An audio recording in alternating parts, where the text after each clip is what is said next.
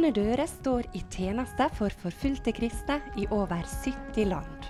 Vi styrker og utruster våre brødre og søstre ved frontlinja, og vi oppmuntrer dem til å gi evangeliet videre. I Norge kaller vi kristne til å identifisere seg med forfulgte søsken, og til aktivt å støtte og be for dem. Du lytter nå til Oleg Lillian Bjørke fra Åpne dører.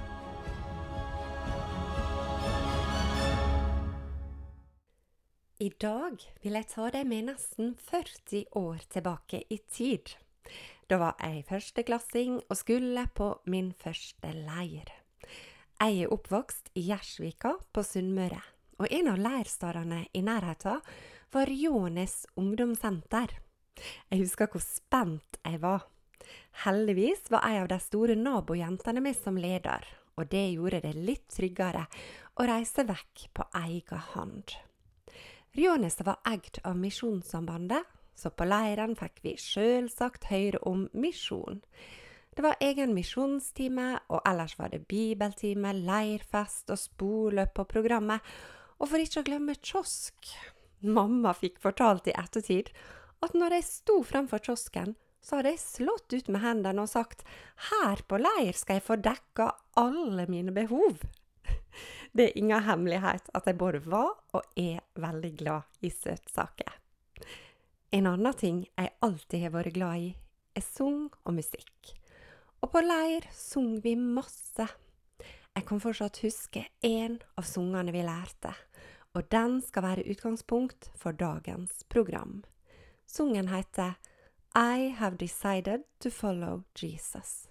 Eller på norsk Mitt valg er gjort jeg vil følge Jesus. Jeg husker hvordan vi barna på leiren sang den av full hals. Den gangen visste jeg ikke mer om denne sungen, annet enn at jeg likte den. Først når jeg ble voksen, fikk jeg høre bakgrunnen for teksten. Det er faktisk ikke så mange år siden, og det var etter at jeg begynte å jobbe i Åpne dører. Det er ikke sikkert du heller visste det, men i have decided to follow Jesus. Den kommer faktisk fra India. Og det følger ei veldig sterk historie med denne sungen, hvordan den var til.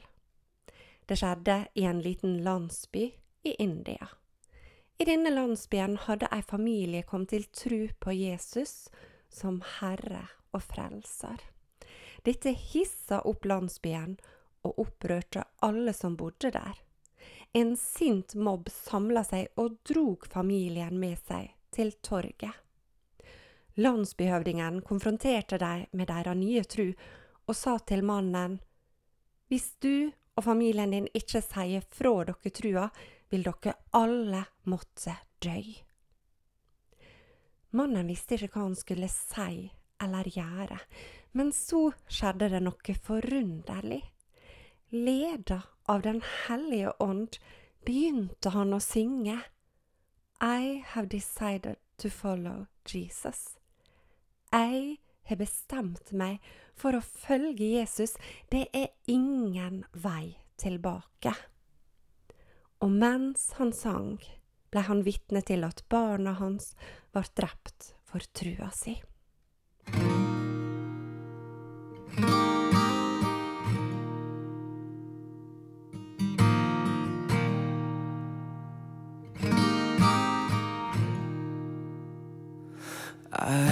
Decided to follow Jesus.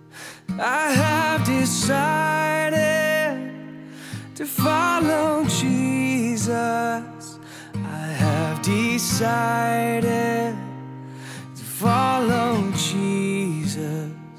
No turning back, no turning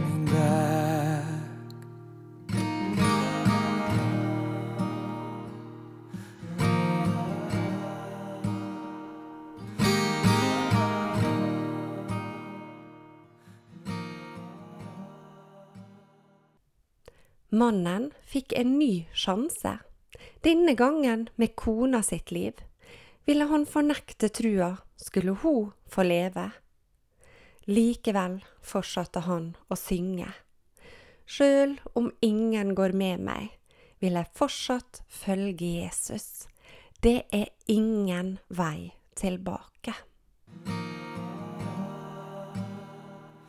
Oh, none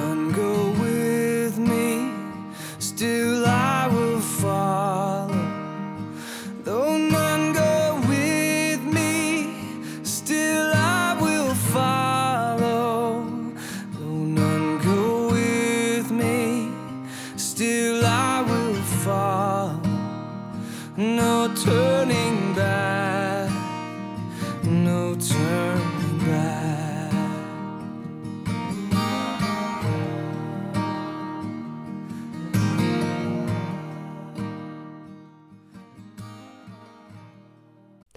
Så sto mannen der, aleine igjen. Han fikk en siste sjanse. Denne gangen til å redde seg sjøl. Likevel fortsatte han å synge. Med korset framfor meg og verden bak meg. Det er ingen vei tilbake. cross before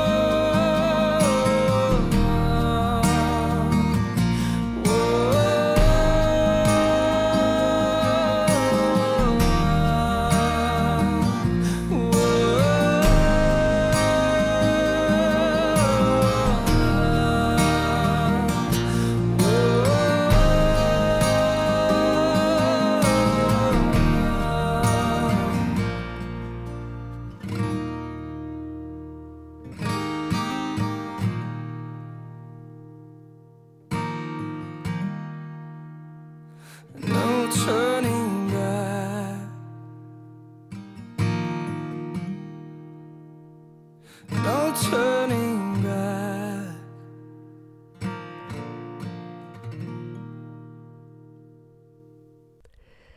Selv om denne indiske mannen og familien hans ble drept denne dagen, skjedde det noe bemerkelsesverdig.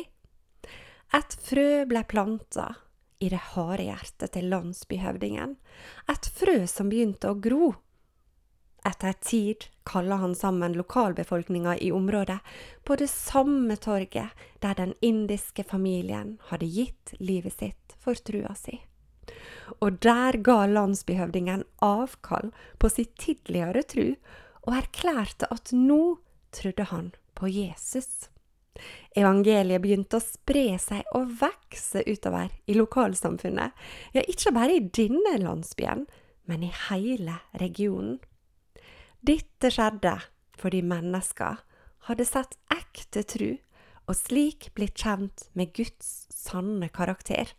Tenk alt dette på grunn av ei familie som trodde på sjøloppofring, også når de måtte gi alt, gi livet sitt for trua på Jesus.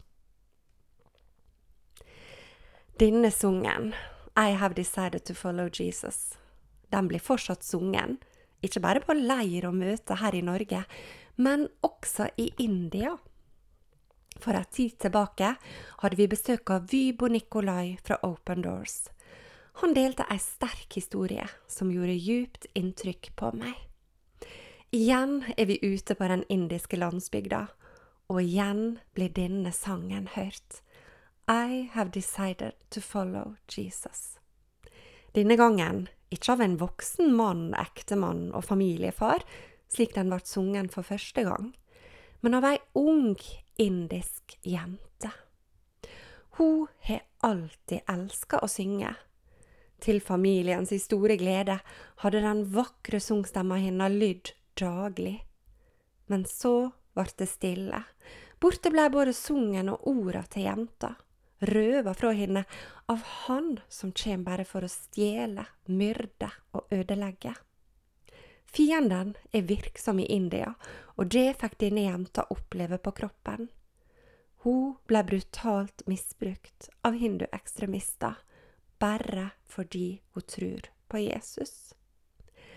Jenta satt knust tilbake, og det var også familien rundt henne. En partner fra Åpne dører kom på besøk og forsøkte å støtte og oppmuntre jenta og familien, vise at de ikke er alene, at de har søsken som står sammen med dem. Og da skjer underet. Etter bønna og fellesskapet med Gud og hverandre, så høres det brått ei svak stemme, men like vakker som før. Og sungen denne unge jenta synger, er ikke til å ta feil av.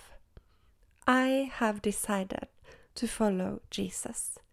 Mitt valg er gjort. Jeg vil følge Jesus. No turning back. Det er ingen vei tilbake. Det er søsken som dette vi i Åpne dører inviterer deg til å stå sammen med. Indiske brødre og søstre som betaler en høy pris for å følge Jesus. Noen får lagt livet i ruiner, andre blir frarøvet livet. Noen får påtent hus og heim, andre står framfor restene av det som en gang var kirka deres. Tusener er drivne på flukt fordi deres region er bestemt å renskes for kristne. De siste tiåra har den hindufundamentalistiske bevegelsen i India vokst seg stor og mektig. Deres hindutva-ideologi har fått gjennomslag, og den har fått auka politisk makt. Den har ett hovedmål. India skal være en hindustat med én religion, hinduismen. Orda India og hinduisme har samme språklige rot, og derfor tenker en følgende for å være en ekte inder, men også være hindu. I 2014 vant det hindunasjonalistiske partiet BJP valget, og Modi ble statsminister. I 2019 ble Modi gjenvalgt med absolutt majoritet. Derfor har partiet hatt stor frihet til å fortsette med den splittende politikken sin. For et par år siden finansierte Åpne dører internasjonalt en forskningsrapport om forfølgelsen i India. Her observerte forskerne hvordan ulike krefter trekker i samme retning og gjør effekten av forfølgelsen verre. Det starta gjerne med et rykte i sosiale medier. Rykte og beskyldninger som ikke blir sensurert. Så annonseres det en demonstrasjon som utarter seg og blir voldelig. Mobben trenger seg inn i heima, banker opp og jager de som bor der. Eller de setter fyr på ei kirke. Politiet foretar seg lite, eller deltar i angrepene. Og media dekker det ikke, eller så legger de skylda på offeret. Anmeldelser fører sjelden fram, og kan føre til at anklagerne er de som blir arrestert. Og på toppen av det hele ei øredøvende stillhet fra indiske myndigheter.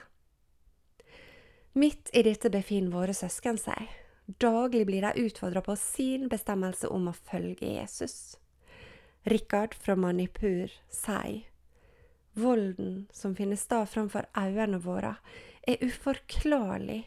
Vi kan ikke slutte å gråte. Hva gjør vi når vi hører slike vitnesbyrd? Følger vi Bibelens oppfordring om å gråte med de som gret? Rører det oss til bønn og engasjement? Volden mot kristne i India sjokkerer oss, men bak de oppsiktsvekkende tallene for forfølgelse ligger enda mer oppsiktsvekkende tall for vekkelse.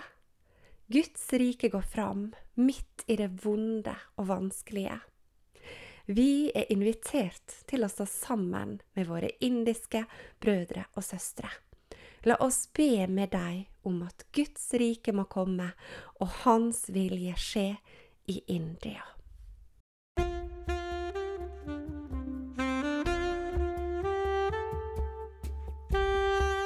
Du har nå lytta til Oleg Lillian Bjørke fra Åpne dører.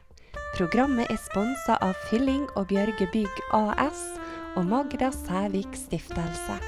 Programmet er produsert av Radio Sunnmøre.